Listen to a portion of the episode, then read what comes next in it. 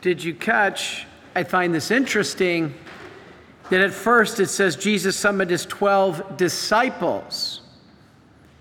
And then a few sentences later it says the names of the 12 apostles are thus, are this.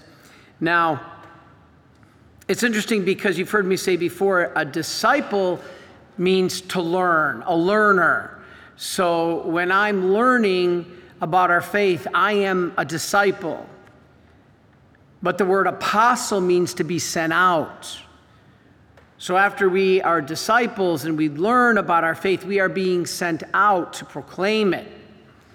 And so what we have here is interesting because without them, the work of Jesus would never have extended to the whole world.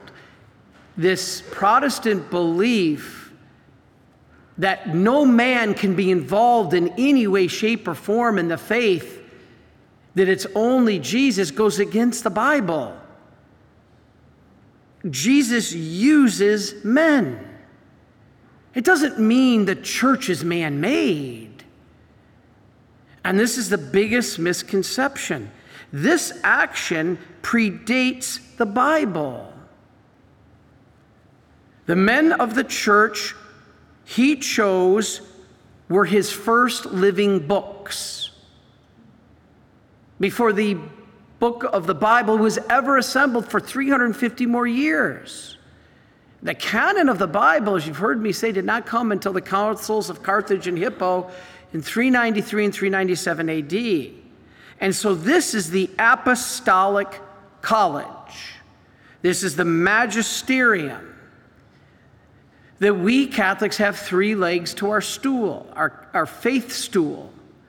They are Scripture, the magisterium, which we just read about. This is the Catholic College of Bishops, and sacred apostolic tradition. You know, those are the same three legs the Jews had. We Catholics have scripture, the magisterium, the teaching authority, and sacred tradition. You know, the Jews had the exact same three. Who do we come from? The Jews. What did the Jews have? They had scripture in the Torah, they had the magisterium in the teaching authority of Moses, and they had sacred apostolic tradition that existed centuries before it was written down in their scriptures. The church is not man made, but God made as Jesus passed his authority to the apostles, to the bishops, to the priests of today, to us.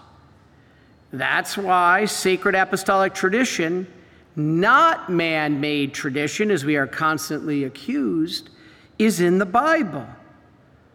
And St. Paul said this. He said, Hold fast to the traditions that I teach you. He did not say only hold a single book. He said, hold fast to the traditions I teach you, both oral and written. This is Second Thessalonians 2.15.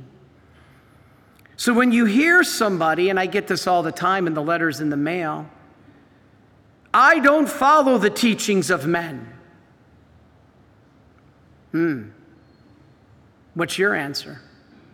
Neither do I.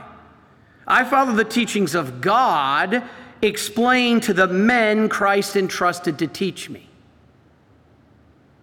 Notice the difference?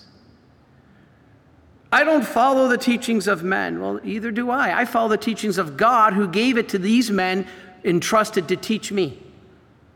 These 12 men.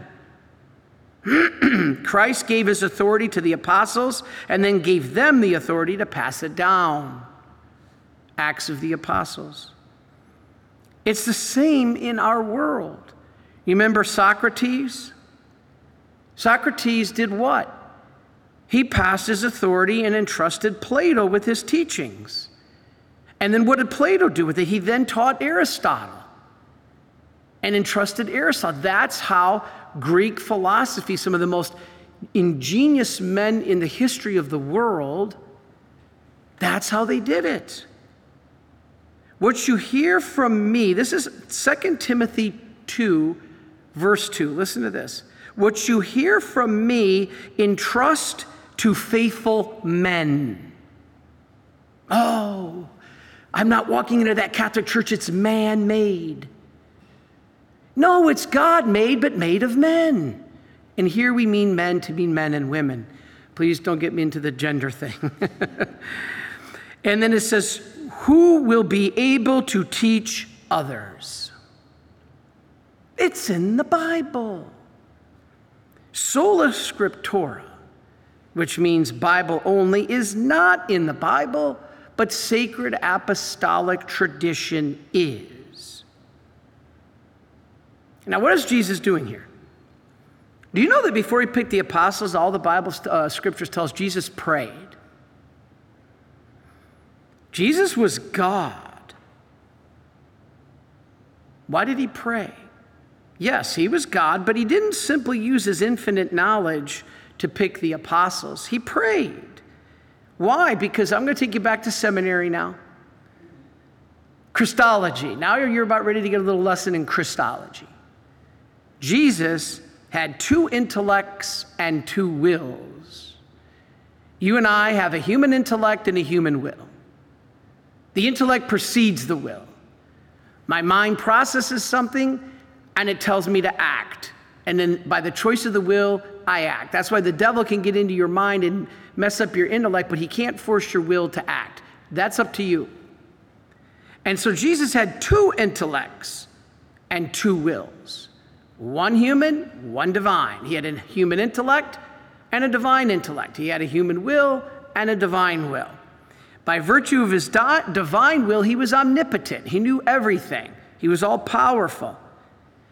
And his human will, though, was not omnipotent. He was not all knowing in, in his human will, he was in his divine will. Okay, we have to segregate the difference. So when I say Jesus wasn't all knowing, I don't mean that he didn't know all things. I meant in his human, his human intellect. It was like us, but he had two intellects, human and divine. So he did know all things. I probably didn't say that correctly. He faced this task is a man who needed to seek the will of his Father. That's why Jesus always said that God is the great one, because he was referring to him in his humanity. And so he was seeking the will of God the Father, relying on the power of the Holy Spirit. That's why Jesus prayed. And trust me, that's why we need to pray too. Right? Jesus picked these guys um, as disciples. As I said, um, a student doesn't simply study a subject. All right? A disciple means to learn. You got to follow a teacher. You've got to follow a teacher. I don't know if I ever would have got through engineering if I didn't have one calculus teacher, because I struggled with calculus in the very beginning.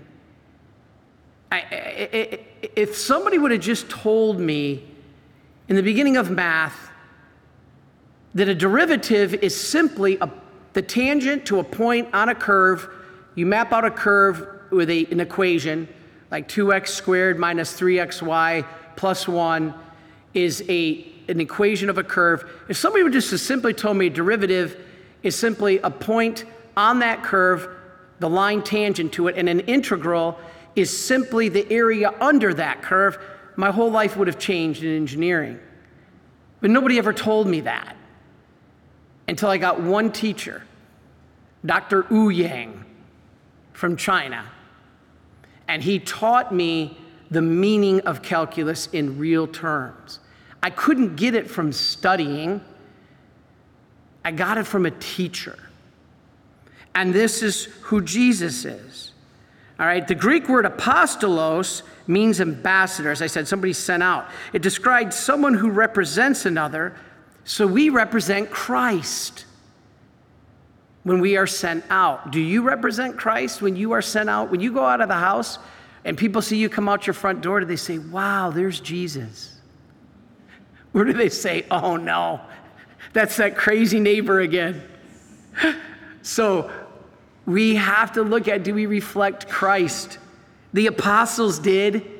And this is who Jesus picked. He picked not ordinary, extraordinary people, he picked ordinary people to do extraordinary things, as you hear me say. The first in the list is Simon. He's always listed first. Jesus called him Peter, as we know means rock or stone. But then why was he also called Cephas? In the Bible, he says, Your name is Cephas. Well, that's just simply the same word, rock or stone, in Aramaic. Okay? In the other words, it is Greek, and it means the same in Aramaic, Cephas. So Peter is the rock. And don't fall for that one either. You've heard me say this one once, uh, only a couple times. This person tried to trap me on the comments and saying, You Catholics are crazy. Peter was not any pope. The church was not built on Peter because in the Bible it says Petra, which is feminine. When Jesus told Peter he was the rock, or we think he told him that. He would have never used the word Petra because that's feminine. Peter was masculine. So he was not talking about Peter to start the church. Well, you have to really know your scripture and go to seminary with us. Because when you go to seminary, you learn that Jesus didn't speak Greek. Jesus would have never said, You are Petra or Petros, the masculine form of rock because Jesus didn't speak Greek to the apostles. He spoke Aramaic, and in that language, there's only one word from rock, kaphale. There's no masculine or feminine. So this is just something that was copied down over the centuries. Jesus didn't speak Greek, so he wouldn't have said Petra. And so many people condemn the Catholic faith in the papacy because of that one line. And so Andrew, after Peter, then, was picked. Who is he? He was the brother of Peter, and both of them were fishermen.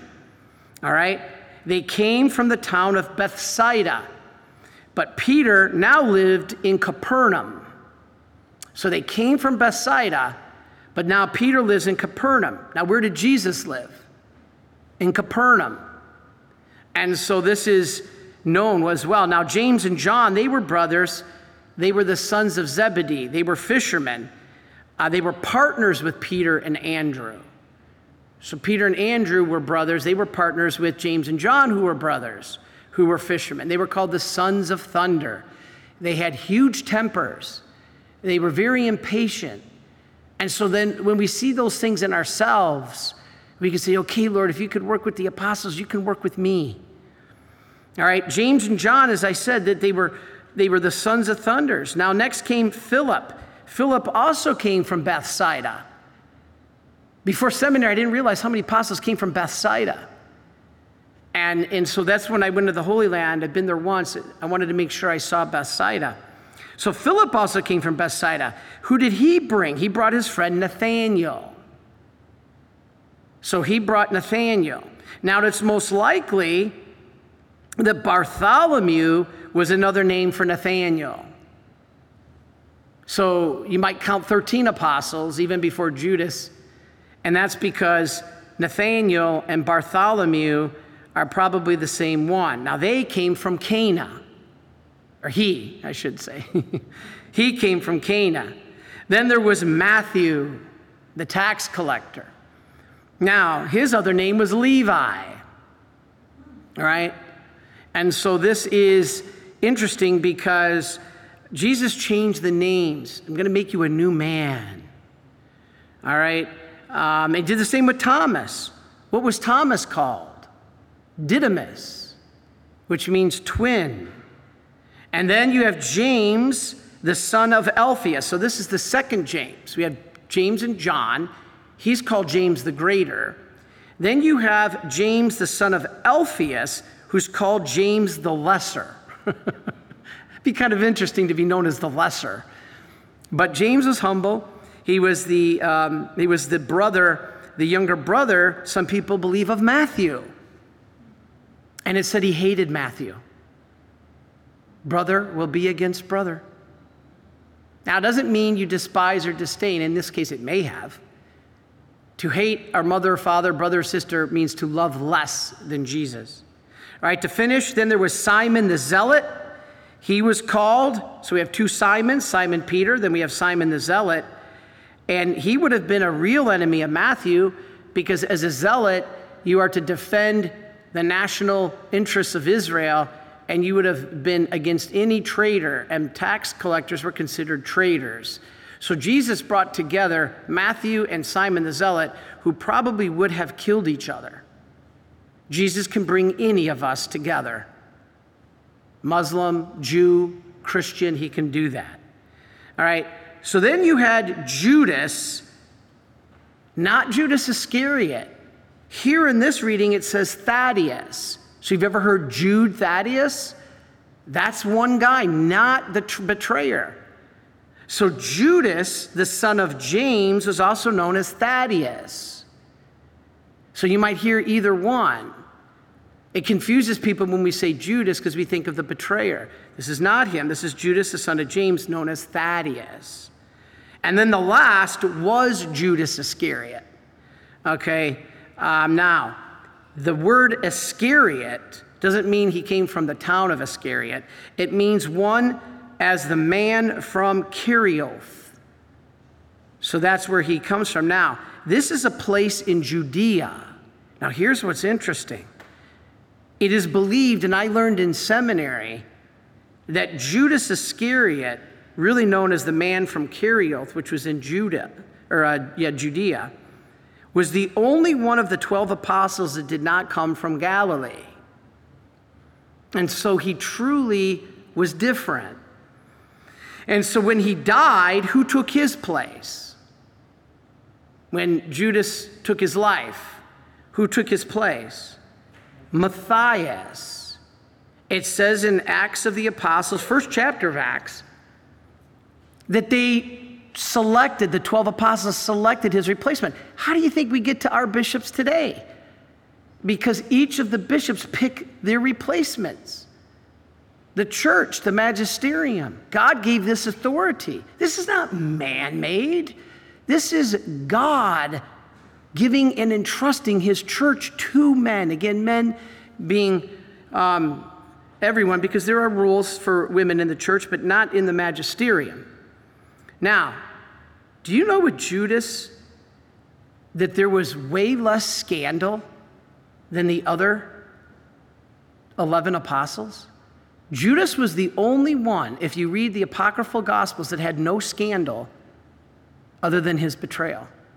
All the other apostles had a scandal. Interesting, huh?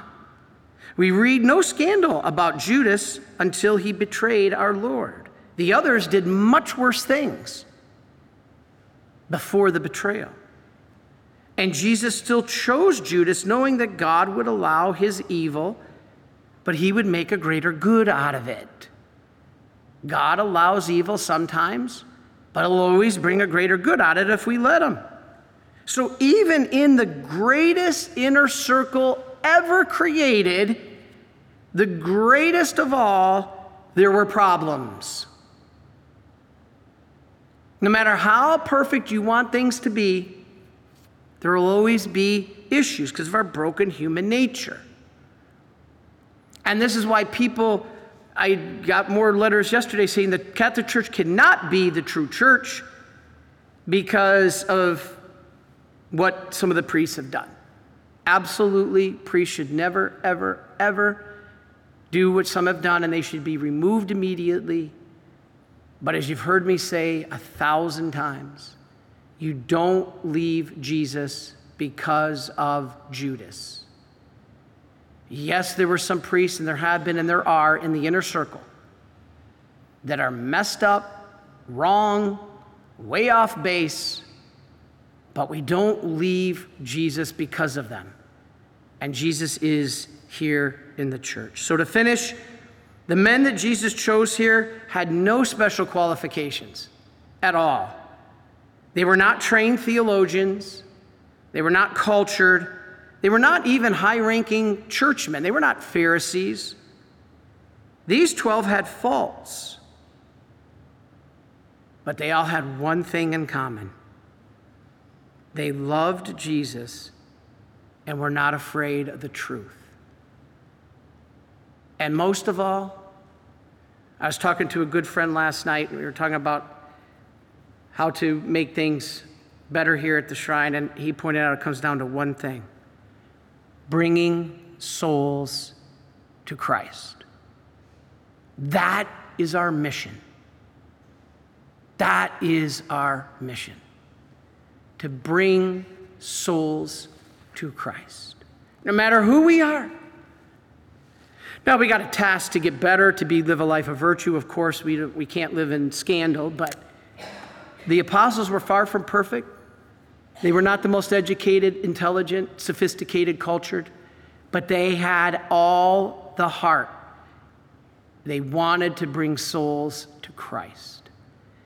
And when it's all said and done, that's all that's going to matter for us.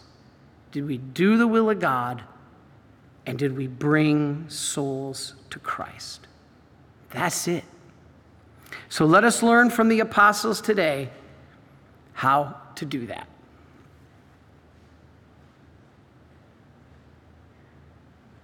Are you a Marian helper? Join our Spiritual Benefit Society and start sharing in the graces of all the daily masses, prayers, and good works of Marian priests and brothers all over the world. Sign up is free and easy. Simply visit micprayers.org. That's micprayers.org. Thank you, and God bless you. Please follow or subscribe to this podcast to receive the latest episodes and updates. If you have been blessed by this podcast, I invite you to leave a review.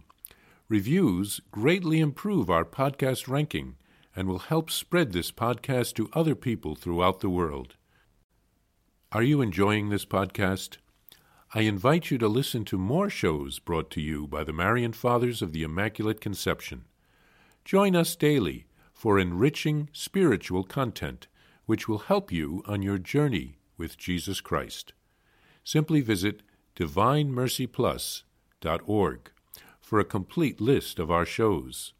That's DivineMercyPlus.org. Are you a Marian helper? Join our Spiritual Benefit Society and start sharing in the graces of all the daily masses, prayers, and good works of Marian priests and brothers all over the world. Sign up is free and easy. Simply visit micprayers.org. That's micprayers.org. Thank you, and God bless you.